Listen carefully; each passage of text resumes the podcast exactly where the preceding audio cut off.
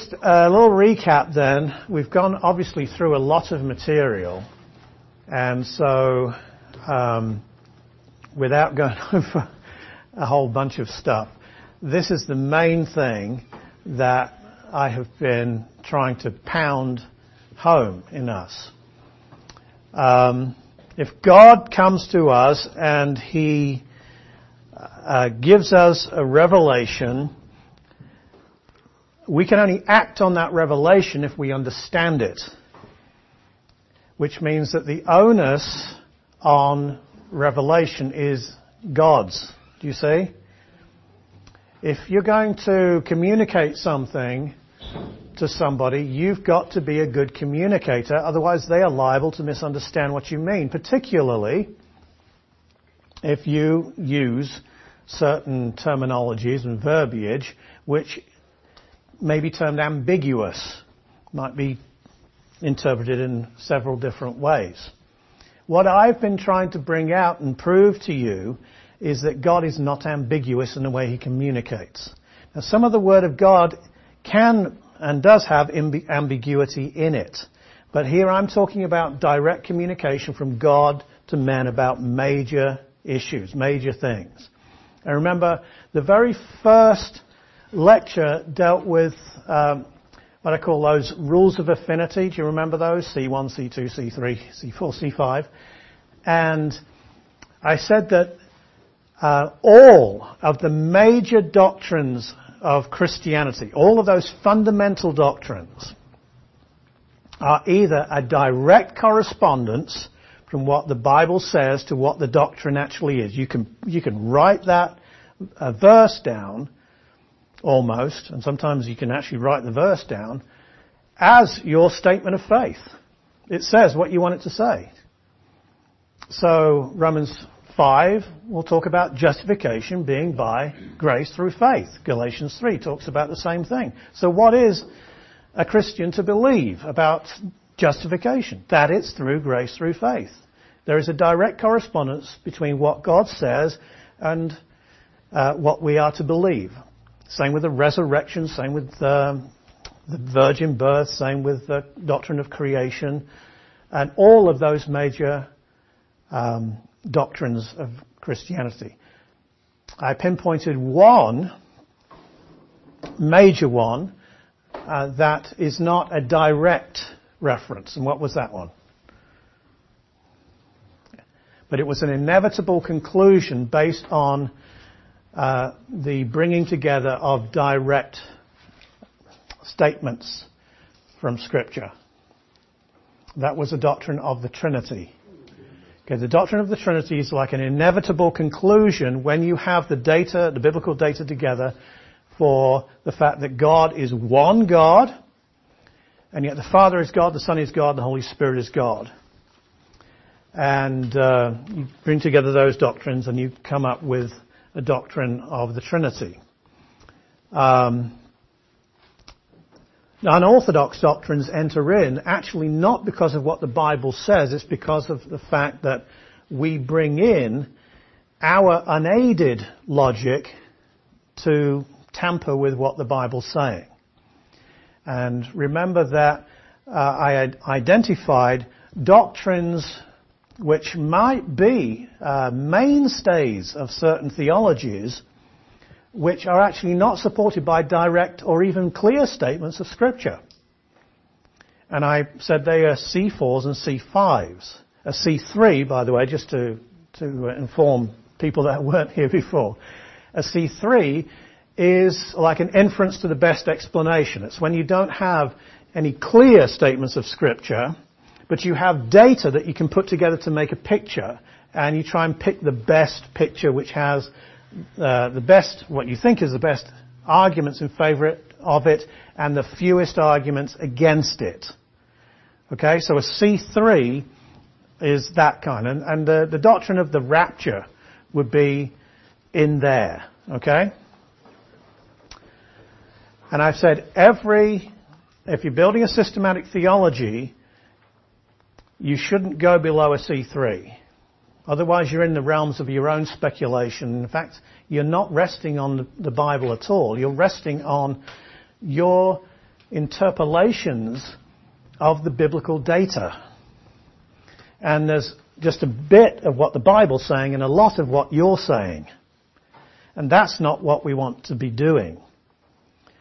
And so C4s and C5s uh, involve an awful lot of inference that we bring to the text, but you can't go and find any text that, that supports these things. You see?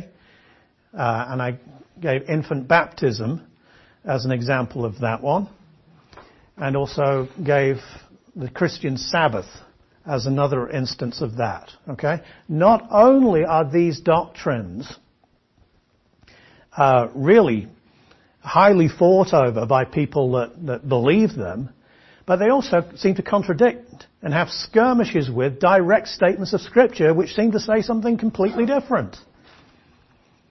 The doctrine of uh, definite atonement. I have some Calvinism in my blood, but uh, I do not see the doctrine of definite atonement, that is limited atonement, anywhere in Scripture. What I do find in Calvinist works is an awful lot of inferences to limited atonement on the basis of the, uh, the way they've joined other doctrines together. But then I find that uh, when they've come away from their theological studies with their inferences, they come to the Bible. Not only do they have to find proof texts, which actually don't say what they want them to say, they also have to deal with those troublesome texts of Scripture which seem to completely contradict what they say. Okay? John 3.16 for an example, yes? And so you shouldn't build doctrines on those kinds of inferences because you're not building them on the, on the Word of God at all. You're building them actually on your unaided, unaided logic.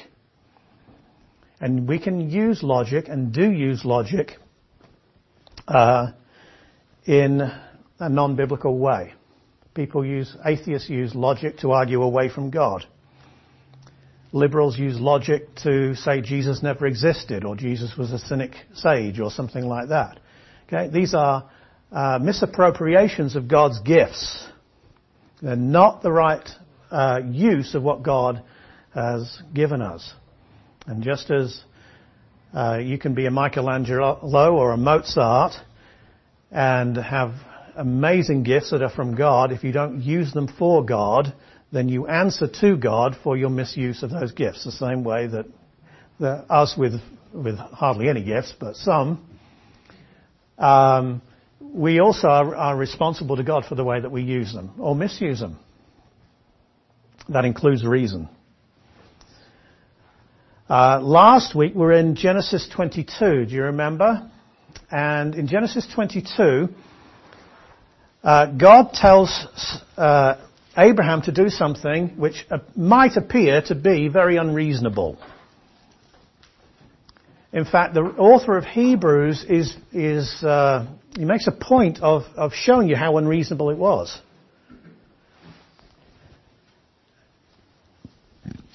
And this was, if any, if there was any temptation at all to start employing symbolic interpretation, it would have been in Genesis 22. Um, we'd have all been tempted to, you know, steal a ram, call it Isaac, and sacrifice it, no problem. Okay? Abraham didn't even think about that. He took God at his word. That was an astonishing thing. But that is what Abraham is lauded for. For actually taking God at His word. For believing what God said.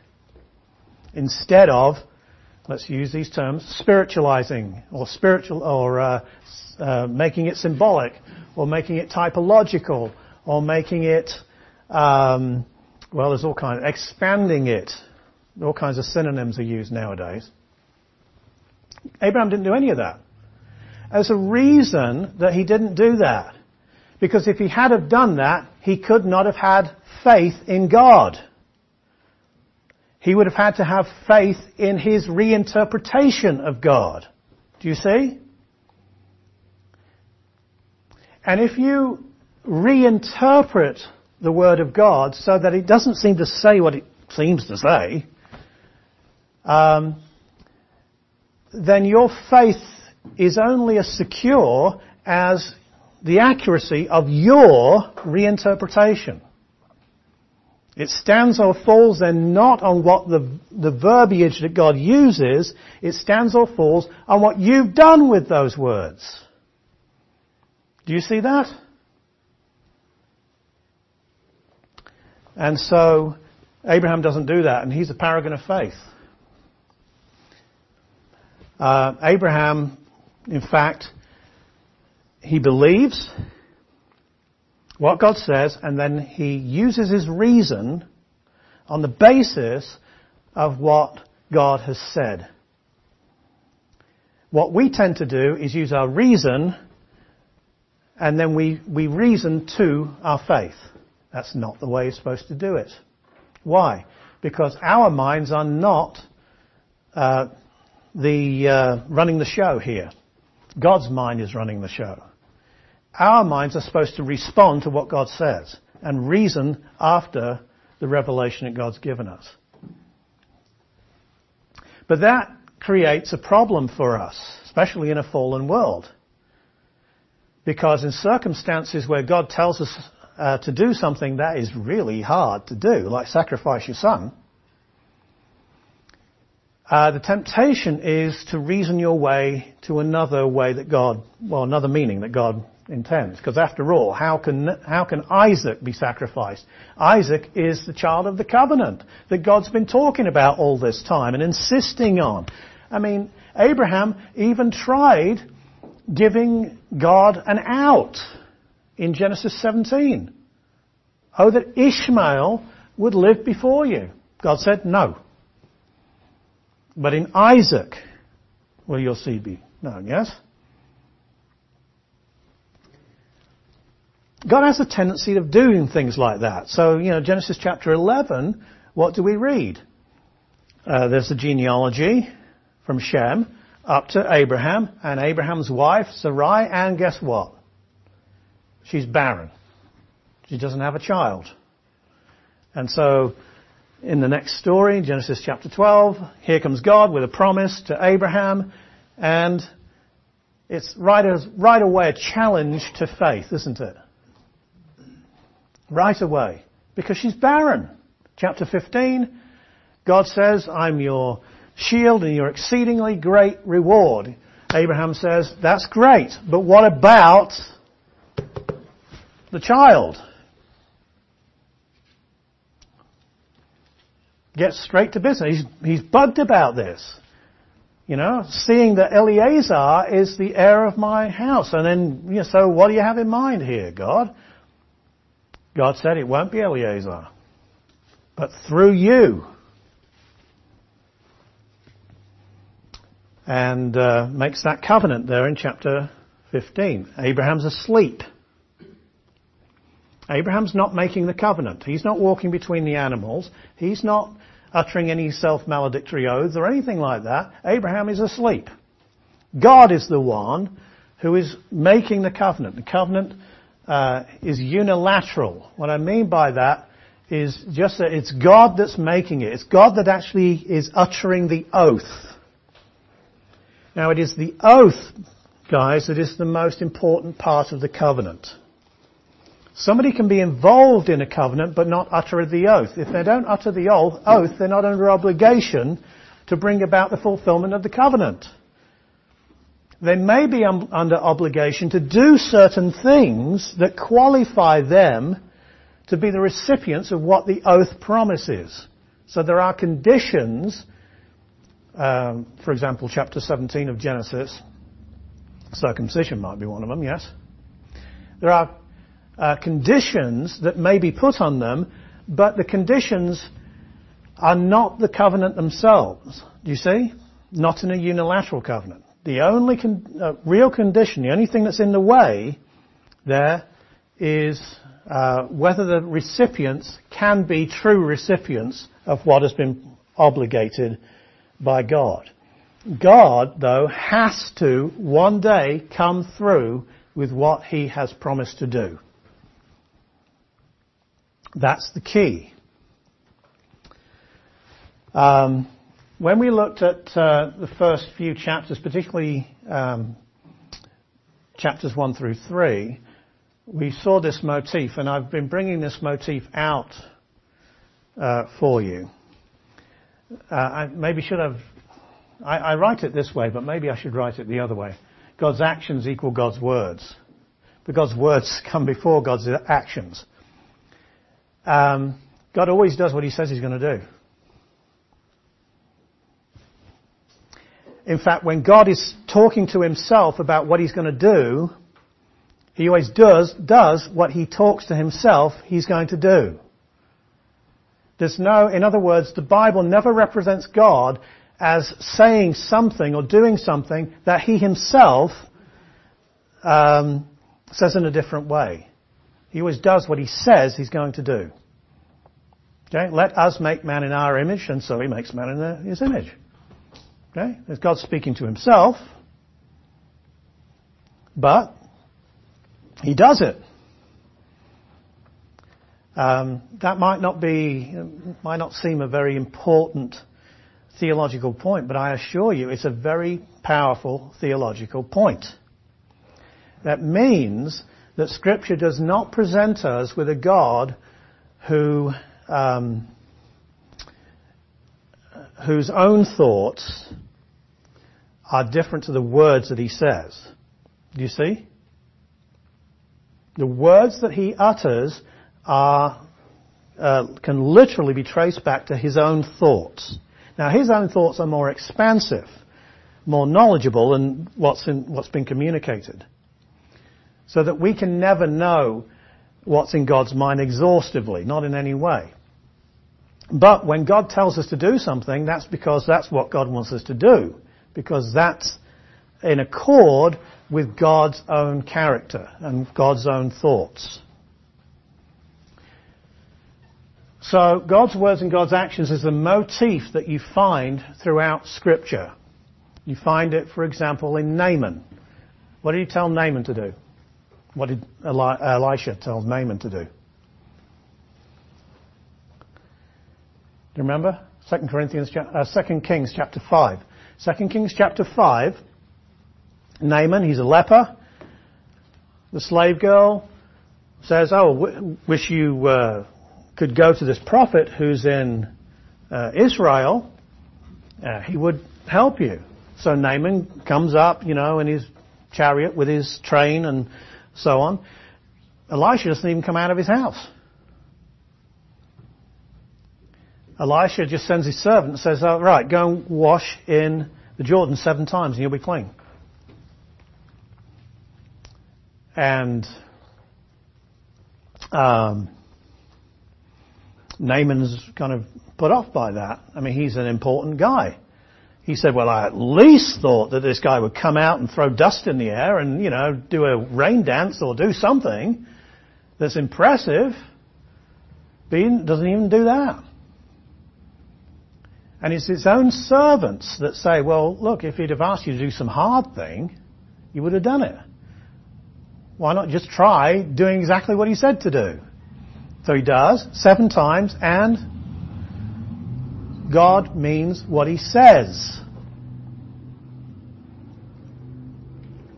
Uh, to move into the New Testament, John chapter 21, we find that interesting thing where um, Peter has been told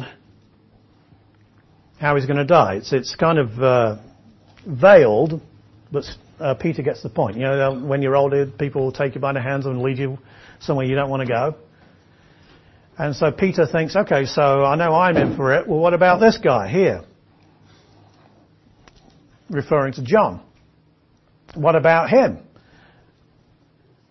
Well, do you remember, by the way, you remember Aslan in the, um, in the, um, not the Lion King. yeah. Um, is it uh, Prince Prince Caspian? I think it's the second one. Remember that, that C.S. Lewis says, well, this is for you. You only hear the word that's for you. Do you see? So what does Jesus tell Peter? He says, if I will that this disciple stick around until I come, what is that to you? You follow me. Then what happened? People started spiritualizing what Jesus had said. And so this rumor goes about that this disciple would not die. And then what does Peter, uh, sorry, what does John say in his gospel? But Jesus didn't say that he would not die. But, and then he repeats exactly the same words that Jesus had said. Why? Because God means what he says. That's why. So when God tells you that you have a home in heaven, you have a home in heaven. Yes? yes? He's been preparing. And heaven comes to earth, by the way. Earth is not, uh, we haven't, well, we, we did that when we looked at the creation project. Remember I said, Earth is not an afterthought of God, or it's not some kind of vehicle to get people to heaven. Earth is where it's at. But between the time that heaven comes to earth, you know, we go to heaven. From the time of um, the uh, resurrection until that ha- that happens, or at least until Jesus comes back and reigns. So that being the case, you can absolutely bank on the fact that God has got you covered. And whatever happens in this life, and I was, um, you know, we were thinking last week, remember, of uh, that pastor who was kidnapped in Yemen. He was crucified. They did crucify him. Um, now his sufferings are over forever. Now he not only enjoys the presence of the Lord that he would have gone to without being crucified, but he also goes there with an increased um, glory because he glorified God all the more in his death and his suffering. He, he participated in the uh, in the sufferings of Christ all the more. And so forever, uh, that light affliction of crucifixion has been more than um, overwhelmed by what he receives, the eternal weight of glory that God had in store for him. But God can be trusted if he means what he says. If he doesn't, I've got nothing to say to you. Because I don't know what I'm going to say to you is actually right or not. But since I'm not shutting up, uh, I'm going to just continue to believe that God means what He says. All right. So God's words, God's actions. Now, the covenants are, are very important. And I said the key question that nobody asks, that you need to ask is this. Why does God make a covenant? If you, if you read the, the literature on this, nobody asks that question. That's a pretty good question to ask. God cannot lie. God's word means what it says. I mean, you know, that's the best word you can have. The best guarantee you can have. Why on earth would he enter into a covenant? Because, as Les reminded us, we have a tendency not to believe. The problem's on the fact that we don't believe God. So God makes covenants graciously so that we will believe what He says. And so I've, talked about covenants as being amplifications of clear speech about something important. Never about trivial matters. Always about something really important. No Noahic covenant's pretty important, isn't it? first covenant in the Bible that we can identify. Anyone believe that there'll be a global flood again in the earth? Again, reason. Because you believe that God means what he says in that covenant. When God swears an oath not to do it, that's absolutely, you know, it's not going to happen. The Abrahamic covenant is also a unilateral covenant. It involves the uh, literal descendants of Abraham, and we know it's through Isaac and Jacob. We're looking a little bit on that today. And the land that is sworn to those people, because the people aren't a people, the nation's not a nation, the word nation is used, unless they, they have a land, an identity, an environment in which they, they uh, think of themselves as being countrymen of. Yes, so I'm an Englishman, so I, when I think of, of being an Englishman, what do I think of? England. I don't think of New Zealand. I don't think of the USA. I think about England. Israel, I'm going to think about Israel. Yes? They need a land. So the land is covenanted to them. And we saw that covenants, therefore, before they are anything else, they have to do with interpretation. They're hermeneutical. They have to do with the interpretation of God. And because covenants cannot be ambiguous, because covenants are, are very, you take great care how you, um, the words that you use in covenants, because covenants raise expectations. And if the wrong words are used, the wrong expectation is brought about. And that can be catastrophic. So covenants are hermeneutical. Now, if covenants must mean what they say and they're hermeneutical, I hope you can see, and they're about big, big things, I hope you can see that nothing else in the Bible can cross those covenants. So the covenants become uh, interpretative guides for the way we should read the Bible. Now, you don't have to go to seminary to learn that.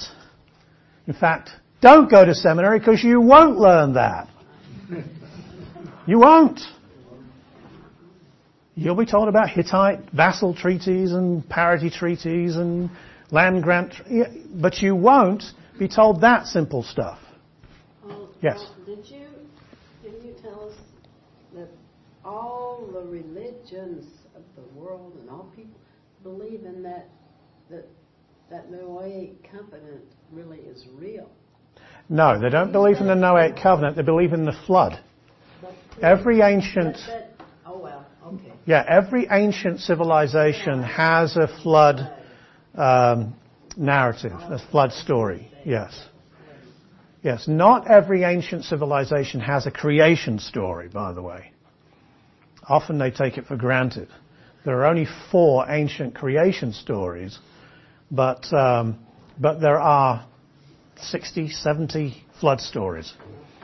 And I did tell you, I can't remember if it was last week, but remember the Chinese uh, word for pictograph for big boat is eight men in a boat.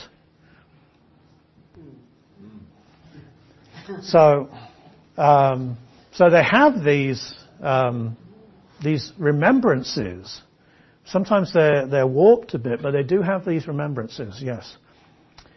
Um, we haven't gone into it here um, because I, I think it's actually a side issue. Some people make their whole theologies out of this, but um, if you look at the the earliest pyramids are step pyramids, yes.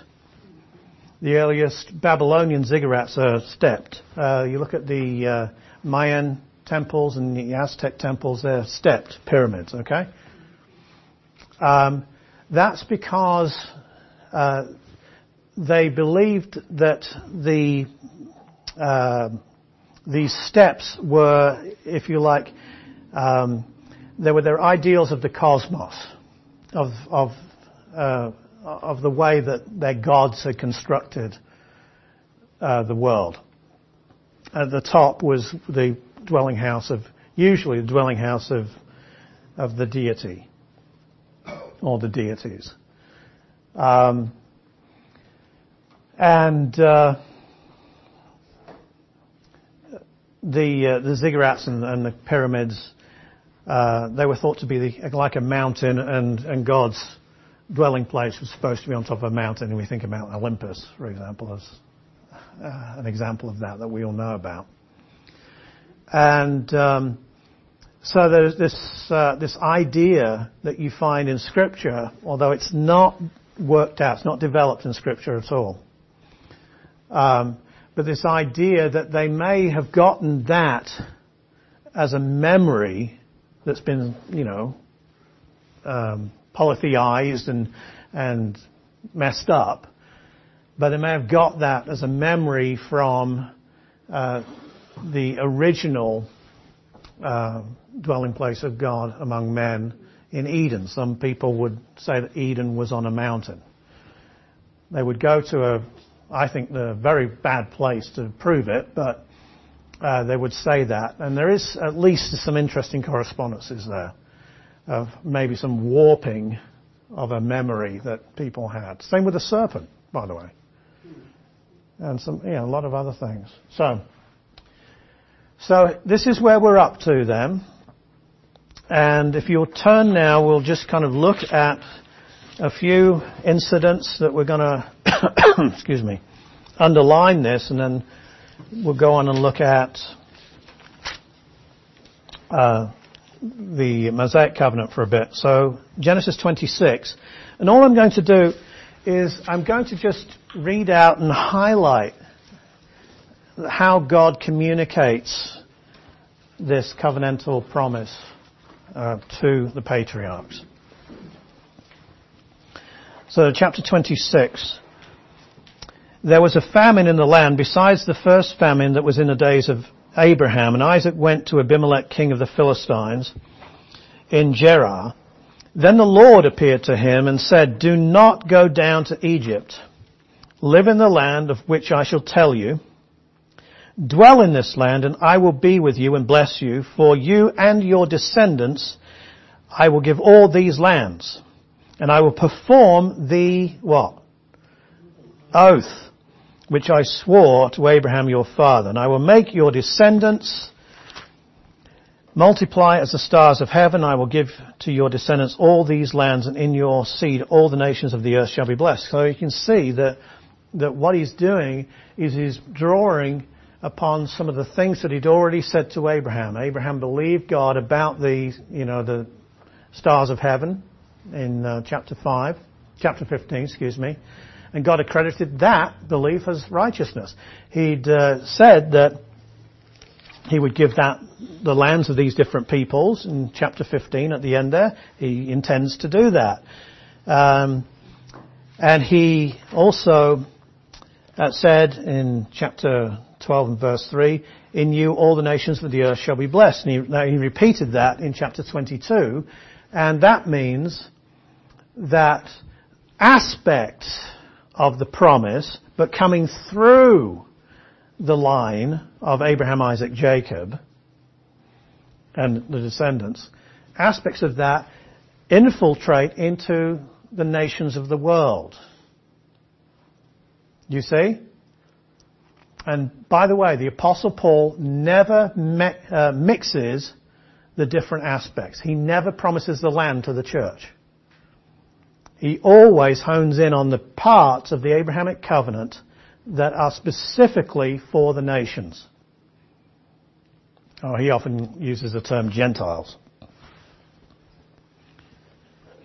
So you can see, God hasn't changed his mind. He hasn't uh, altered anything. He's just repeating the same stuff. Chapter 26 uh, says that God himself remembers his oath. All right, let's move on to chapter 28. This time it's Jacob, and uh, there are two incidents here that are important. Chapter 28 verse 1, Then Isaac called Jacob and blessed him and charged him and said to him, You shall not take a wife from the daughters of Canaan. Arise, go to Paddan Aram, to the house of Bethuel, your mother's father, and take yourself a wife from there of the daughters of Laban, your mother's brother. May God Almighty bless you and make you fruitful and multiply you that you may be an assembly of peoples and give you the blessing of Abraham. And what's that? To you and your descendants with you that you may inherit the land in which you are a stranger, which God gave to you. Um, the word God Almighty, that's El Elyon, by the way. And I just tell you that because uh, when we get to Exodus, we'll see that God says something about His divine name that we need to uh, to deal with. Um, chapter 28, verse 12. Then, uh, and you know this. This is Jacob's ladder. Okay. He, so he, he's dreaming a dream. Behold, a ladder was set up on earth, and its top reached to heaven. And there the angels of God were ascending and descending on it. We don't have any more commentary on that, which I really wish I did. I wish I knew a bit more about what was going on here. But we do know this. We do know that he saw a ladder. He saw angels going up on it and down on it. That's what ladders are for, for going up and down on. And obviously they're for connecting one place with another place. So we can say that. Was it figurative? Probably. Angels don't need ladders. But, um, at the same time, what is, what, you, what would you come away with if that's what you saw? You, you know, that's all we're told that he saw. That there would be a commerce, that, that there would be a, a, a, living, thriving interaction between heaven and earth that we don't see normally. But it's there. There's all kinds of things that are going on that we don't see. And these things, these maneuvers that are going on uh, in the unseen realm, they have a great impact on what happens down here. And by the way, what we do as believers has an impact in the spiritual realm as well. We don't see it. We don't recognize that. But uh, I, I really believe that that's the case.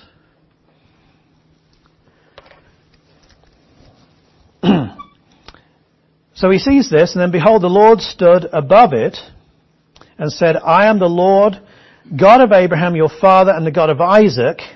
The land on which you lie I will give to you and your descendants. Also your descendants shall be as the dust of the earth, and you shall spread abroad to the west and to the east, to the north, to the south. And in you and in your seed, all the families of the earth shall be blessed. There it is again, you see. All the, the elements are there, the three main elements. Literal descendants, land for those descendants, and then through the descendants, the rest of the earth is blessed. Three elements. okay, let's move on and uh, go to chapter 32.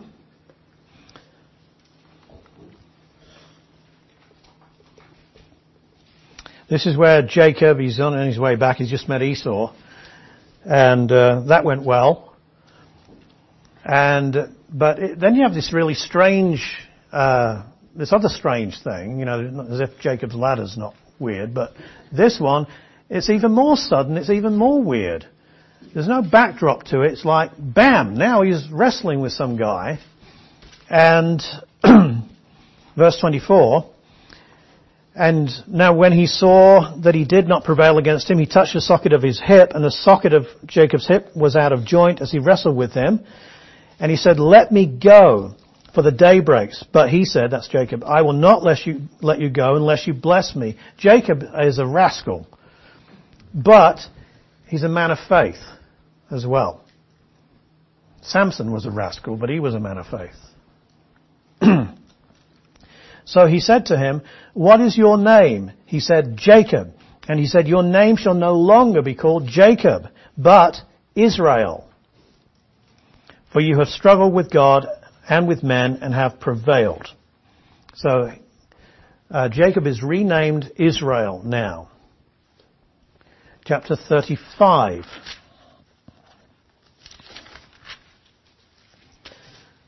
Verse 9. Then God appeared to Jacob again when he came from Paddan Aram and blessed him. And God said to him, Your name is Jacob. Your name shall not be called Jacob anymore, but Israel shall be your name. So he called his name Israel. Also God said to him, I am God Almighty, be fruitful and multiply, a nation and a company of nations shall proceed from you, and kings shall come from your body. The land which I gave Abraham and Isaac I give to you, and to your descendants after you I give this land. And then God goes away. Alright. Um, we're going to now skip to the end of the book of Genesis, but folks, um, last, I can't remember it last on all the time before. I can't even remember what happened this morning. So, but I think last week um, I mentioned uh, a scholar called O. Palmer Robertson, who's uh, uh, written several books on this, and uh, he says, and he's followed by a lot of guys. Uh, he says that land is not an important motif in Genesis. I don't know about you, but it's come up every time. God seems to think it's kind of important. And guess what? It hasn't changed either. None of the promises have changed. Now that might become a problem when we get into the New Testament, but you know what we're going to have to do? Wait. Accumulate some knowledge, accumulate uh, information so that when we hit the New Testament, as much as we can, and we can't completely, but as much as we can, we come there with a picture in our heads, which is similar to the picture that a believing Jew would have had about the promises of God. And then what we've got to do is try and, uh, we come with all this stuff into the New Testament, and then the New Testament hits us with what?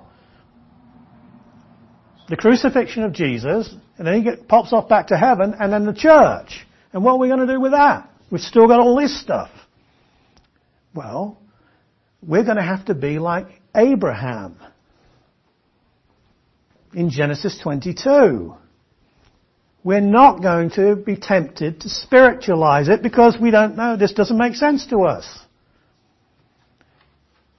What we're going to do is reason by faith. And when we do that, you're going to see that things actually surprisingly fall into place. But that's a long way off. I do that so you keep coming back and uh,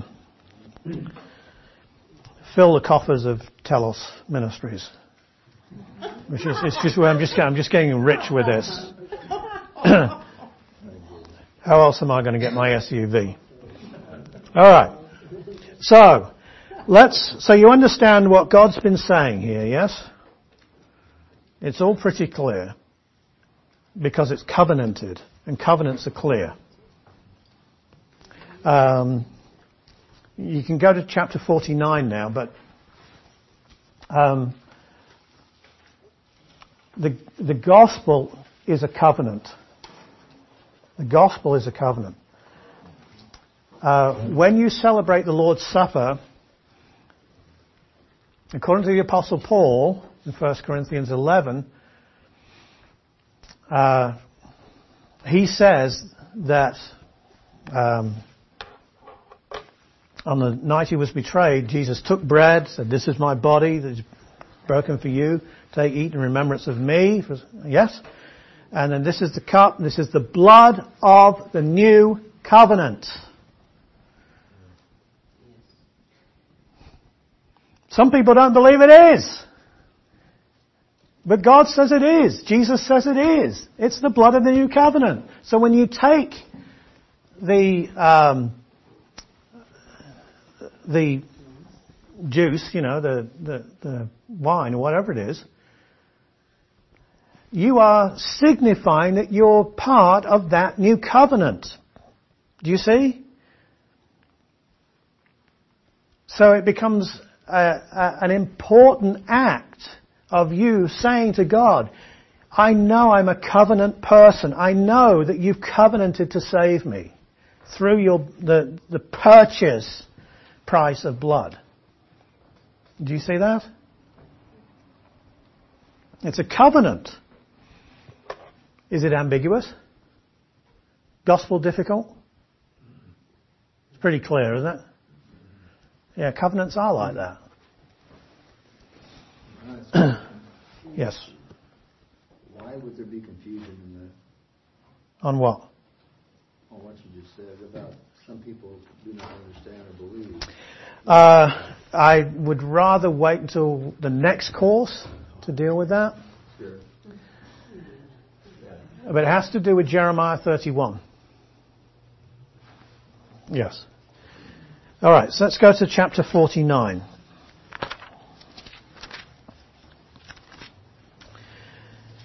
This is Jacob at the end of his life, and they're down in Egypt now, just as, by the way, God had said, hadn't he? God had said they would come down to Egypt, yes, to Abraham in chapter 15. Did God mean what he said? Well, he didn't mention Egypt, but he said there, you know, people that would you'd be there for uh, 400 years, and uh, they'd mistreat you, but you'd come out with possessions, which is exactly what happens. Why? Because that's what God said. Um, so Jacob called his sons and said, Gather together that I may tell you what will befall you in the last days. Not round the corner, as far as he was concerned. The last days. now, we're going to come back to that phrase in a minute, but he goes through and he talks to Reuben first. Big disappointment. First, uh, first child born, but really, you know, didn't do it. Simeon and Levi, likewise, you know, volatile with the, rape of Dinah and, and, the aftermath of that. Uh, then Judah comes in. Now Judah, you know, he doesn't start off that promising, but he's the one who actually stopped Joseph from being killed. He's the one who, who stands up and is counted. He's the one who risks things, yes? And so Judah, you are he whom your brothers shall praise.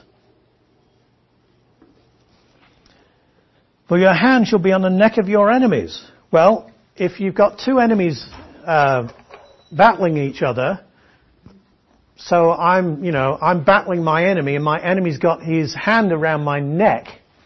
Okay, I'm in a bad position. The idea is that uh, your enemies are in submission to you.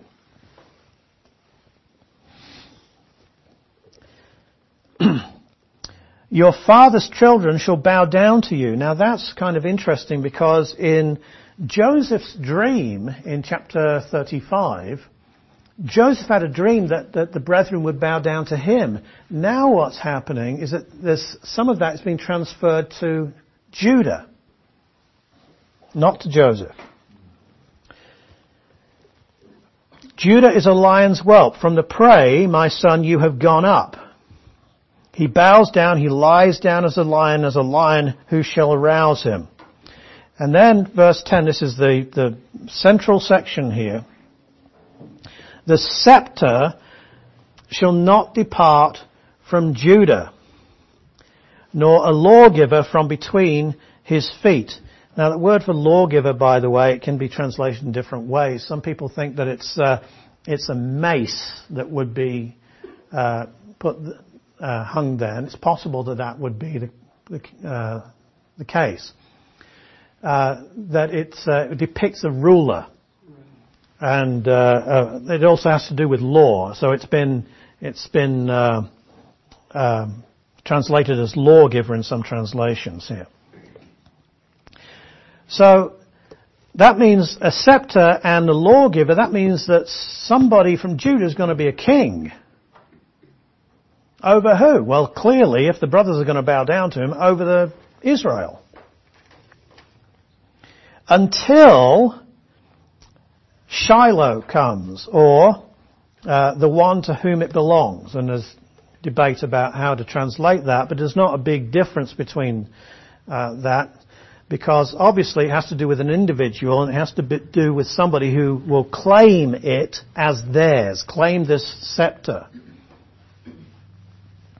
To him shall be the obedience of the people, the nations, the nations. And then you've got some figurative language here, uh, binding his donkey to the vine.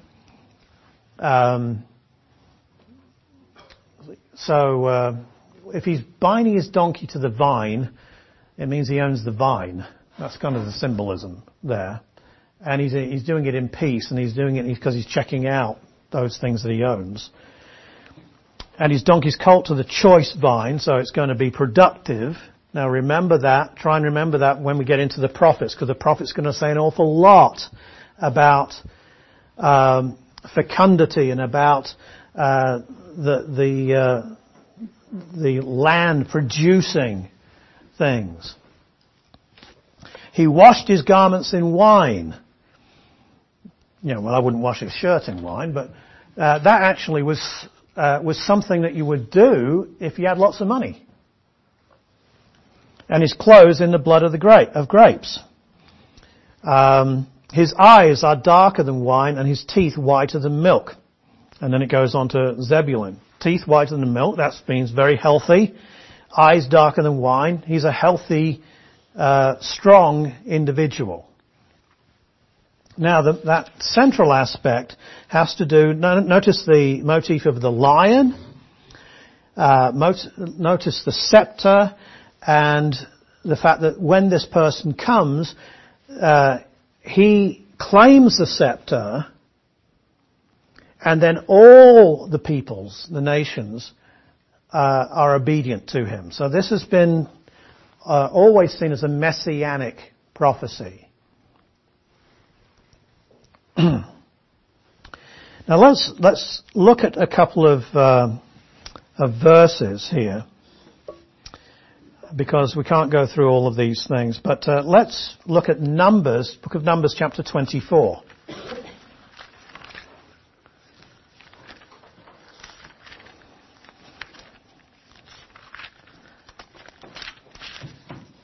All right. So you know about when we get to to uh, Numbers 22 through to 25 and so on, 24 and then also into 25. Um, there's another very interesting and important passage, but 22 to 24, that's Balaam. And Balaam is hired to curse Israel, and uh, instead of cursing them, he blesses them, which is very frustrating for the guy who hires him. Um, by the way, Balaam is known from ancient texts. Okay, he is known from from some ancient texts. So, um, Chapter 24 is, a, is probably the most interesting one because here there's some very interesting language uh, of, of blessing that, uh, that come out. Look at, um, let's see, verse 14. We'll go from verse 14 to verse 25. And now indeed I am going to my people. Come, I will advise you what this people will do to your people, that's uh, Balak's people, in the latter days. So he took up his oracle and said, The utterance of Balaam, the son of Beor, the utterance of the man whose eyes are open, the utterance of him who hears the words of God and has the knowledge of the Most High, who sees the vision of the Almighty, who falls down his eyes wide open.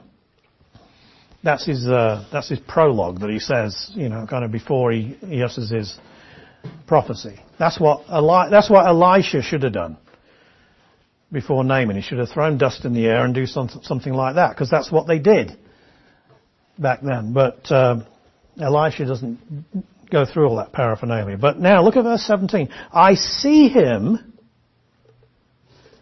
but not now. I behold him, but not near. He's afar off. A star shall come out of Jacob. A scepter shall rise out of Israel and batter the brow of Moab. That's Balak's people. And destroy all the sons of tumult.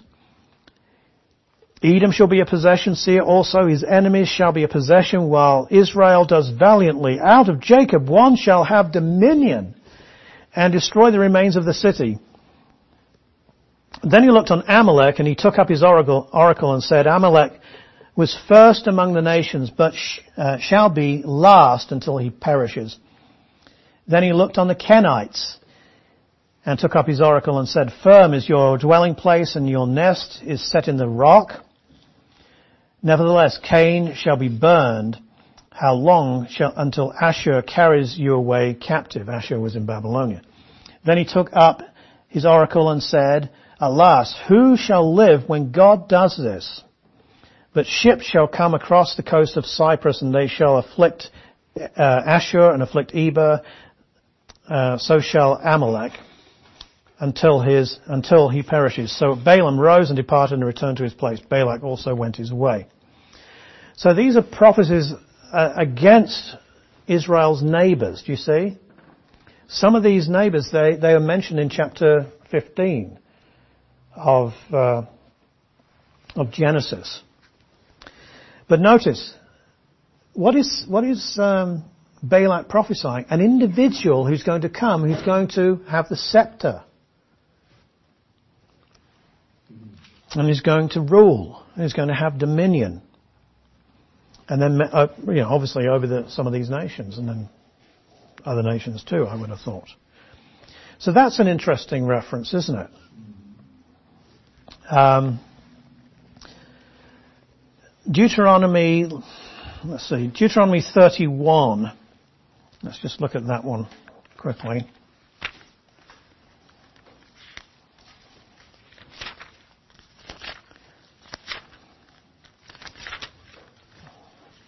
Just one little reference here.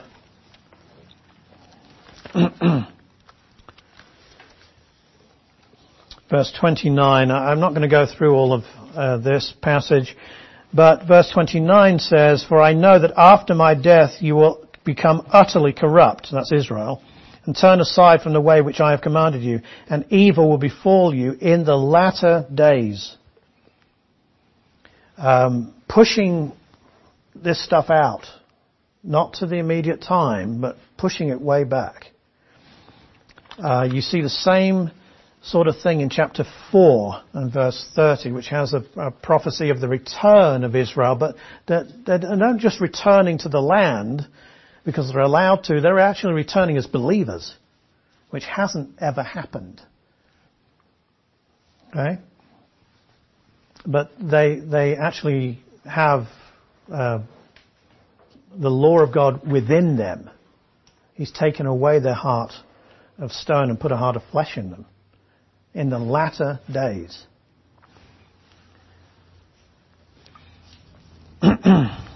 um, nations. Let's just look at that quickly. Uh, so, uh, just two references. Uh, Psalm chapter 2 and verse 8 which is a messianic psalm.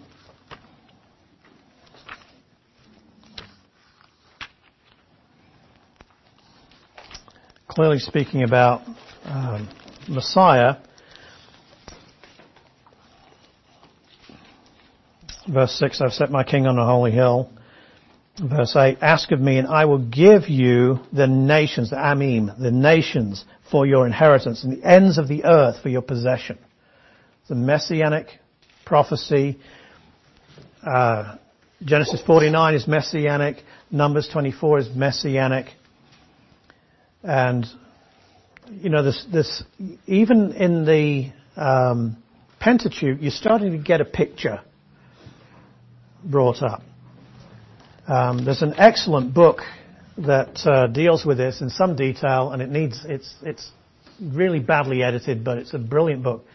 And uh, if one of you, if you want to dive, dive into some of this, stuff, then uh, John Sailhamer's book, The Meaning of the Pentateuch, really goes into some of this stuff really well. and then Daniel chapter 7, one of the most important prophetic chapters in the Old Testament, is worth looking at quickly here in this context.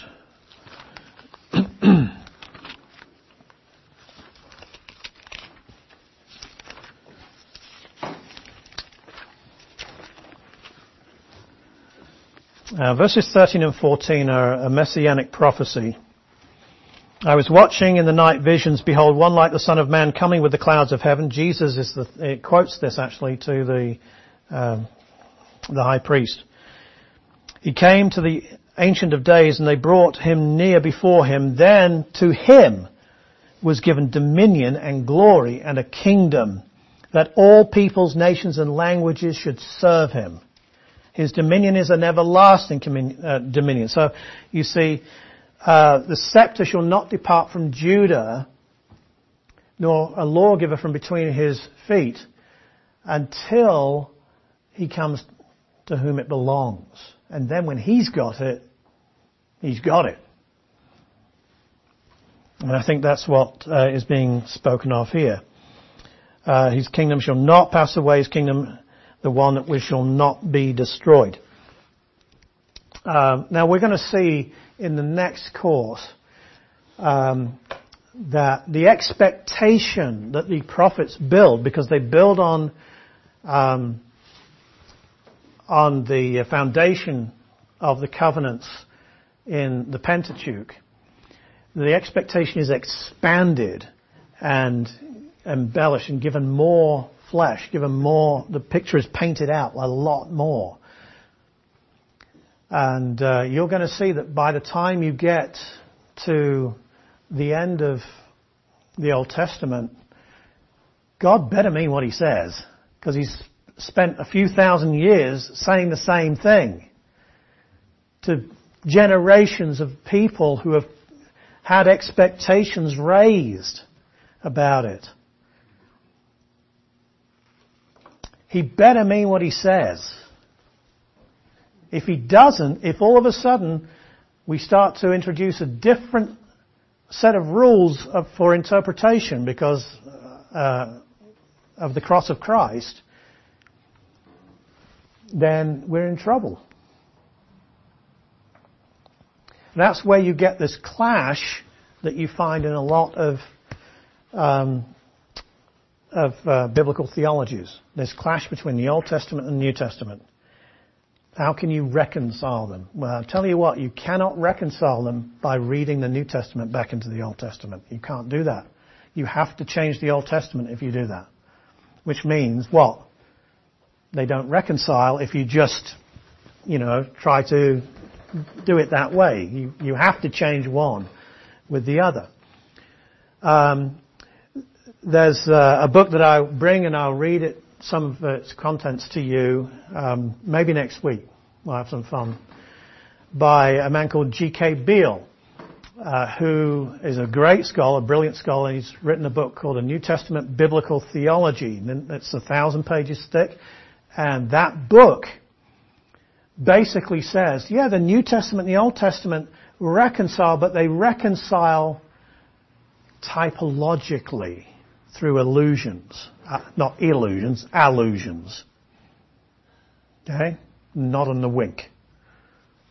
You know, if you're sharp, you'll pick it up.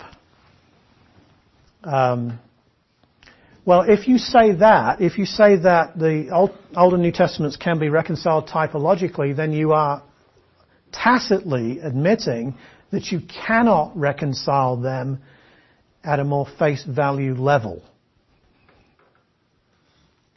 And to me, and to all the liberal scholars, that is basically saying, you evangelicals, you are begging the question. You are already deciding the outcome and you are not facing the facts that are right in front of you. That in fact they don't reconcile. Or maybe they do. And they actually do. Actually do. But you have to remember what God has said and then read the New Testament in light of the Old Testament, not the other way around. Because folks, the first Christians didn't have a New Testament. Which means that if, if they'd have been handed G.K. Beale's works, they wouldn't have known what to do with it. Because that's not what their scriptures said. That's not the expectation that they had. And therefore, that's not what they believed. Folks, it's really important that you know what you believe is what God means. And the only way you can know that is that if God means what He says.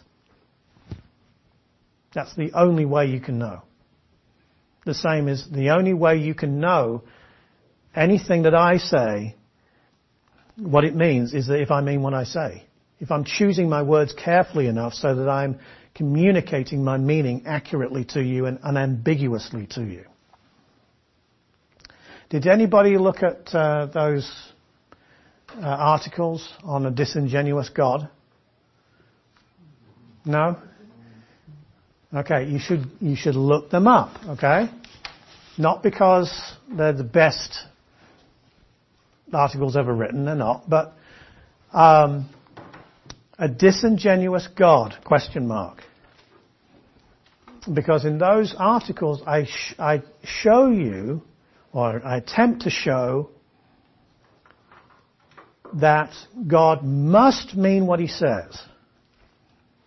If He doesn't,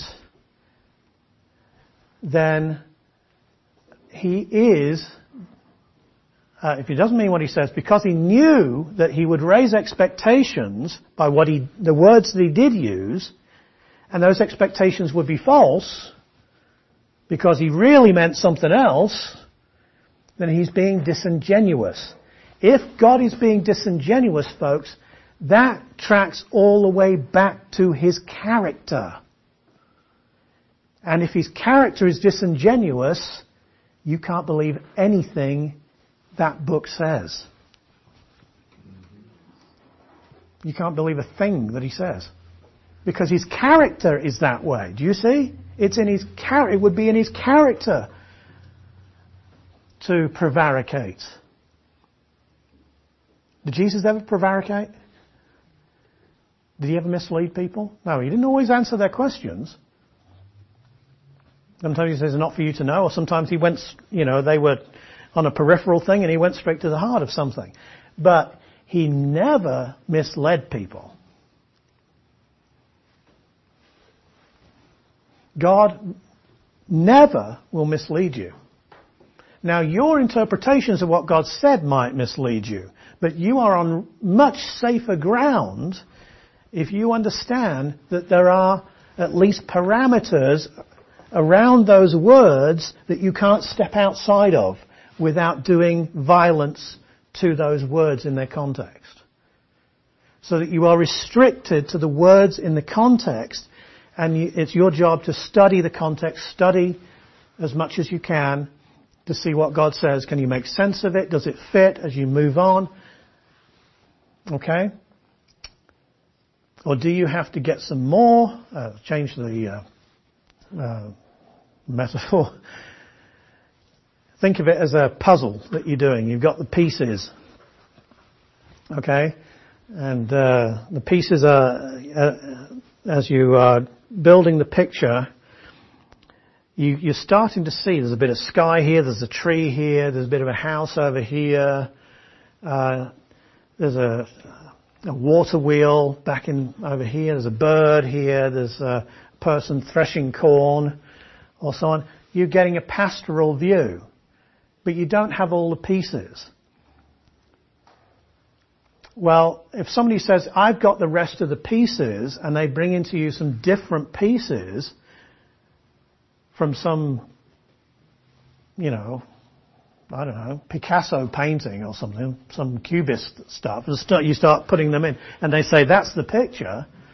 I hope you can see you have a good reason not to believe that.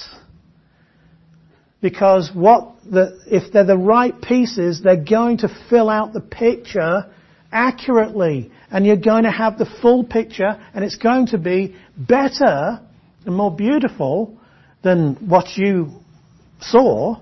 Yes? But it is going to be consonant with what you saw.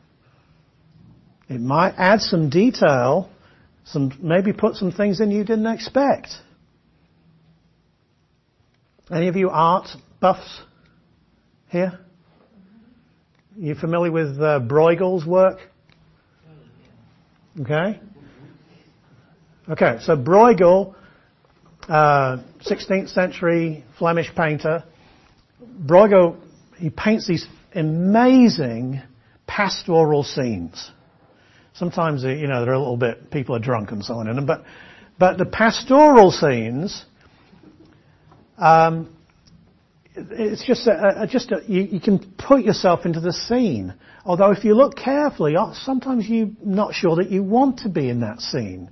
He's got one painting called The Magpie of the Gallows.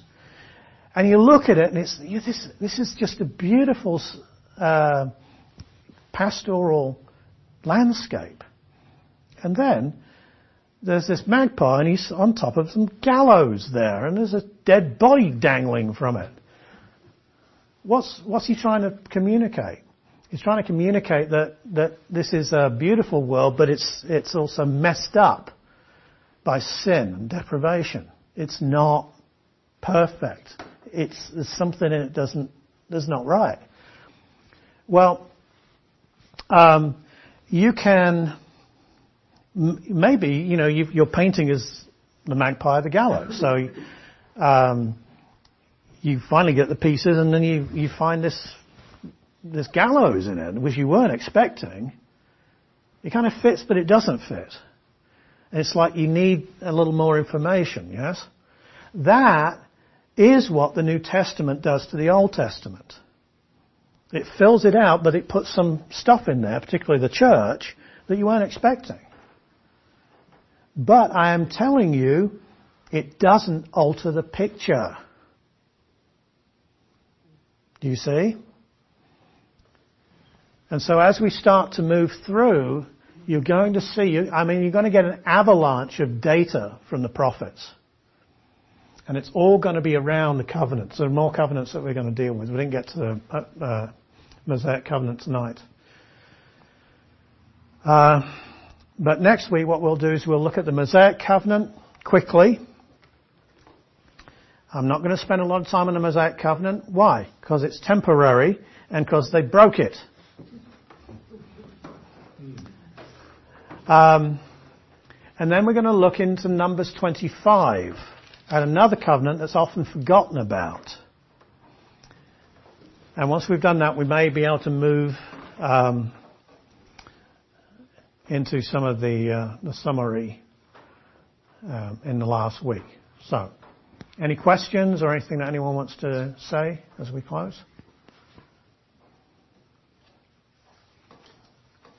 I know that we can't, I mean, you might think, yeah, but, but, uh, you can't do Leviticus and, and go through all, yeah, I mean, if you wanted to go through that and get your socks bored off by, you know, all of the Levitical stuff and so, I mean, it's important stuff, but it's not the most riveting stuff, is it? And for our purposes, it's not necessary either. Okay? Um, so I'm, I'm picking out, there's more to come, but I'm picking out the stuff that we need that's consonant with uh, the foundation that we set. And you'll find that the other materials, for example in Leviticus 26, that's a good place to look, the other materials uh, dovetail and work into that. Okay?